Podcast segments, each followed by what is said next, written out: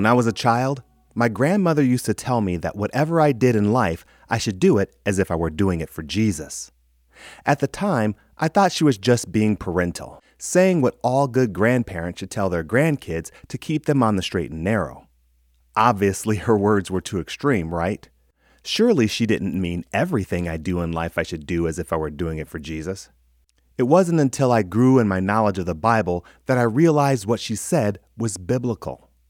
In Colossians chapter 3 verse 17, Paul said, "And whatever you do, whether in word or deed, do it all in the name of the Lord Jesus, giving thanks to God the Father through him." Then in verses 23 and 24 he goes on to say, "Whatever you do, work at it with all your heart, as working for the Lord, not for human masters, since you know that you will receive an inheritance from the Lord as your reward.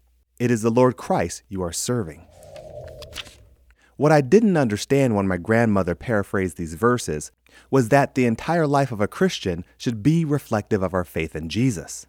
We don't clock in and clock out whenever we want. When we truly commit to following Christ, our Christian faith becomes our identity. For example, I am a black man and a husband. That is part of my identity. At no time can I choose not to be a black man, and as long as my wife is alive, I am a husband. That is who I am. Likewise, my identity in Christ is ever present. Because I identify as a Christian, my entire lifestyle should support that identity. As such, whatever I do, whether in word or deed, I should do it all in the name of the Lord Jesus, giving thanks to God the Father through him. Whatever I do, yes, whatever I do. If I give a cup of water to someone, I should do it in the name of the Lord. When I am driving, I should drive with the attitude that I am acting in the name of the Lord.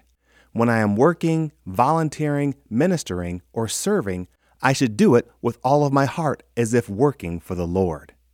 Every aspect of my life and every aspect of your life should reflect our identity in Christ. We are His children. What we do reflects the family. My father would often remind me that people will take note of how I behave, and how I behave is a reflection of the family. In effect, I am a representative of our family, an indicator of who my family is as a unit. As a Christian, a child of God, and a brother of Jesus Christ, I am also a representative of my heavenly family. As such, whatever I do, whether in word or deed, I should do it in the name of the Lord Jesus, and so should you. Our words and actions matter. Jesus knew that he was a representative of the Father. He said that if you've seen him, then you've seen the Father.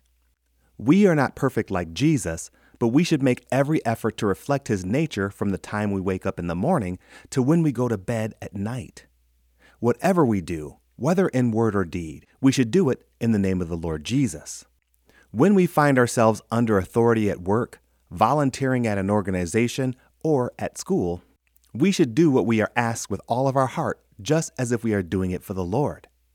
If we identify as Christians, there is so much at stake concerning how we live. How we live doesn't only affect our future and our eternity, it affects how we, and by extension, how Jesus, is received by others. The Bible reminds us that we are ambassadors for Christ.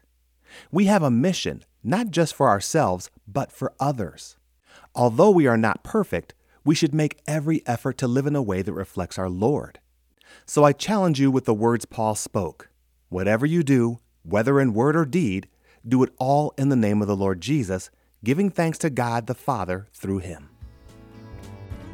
Thank you for listening to the Lord of My Life podcast, and be sure to visit our website at ktfproductions.com.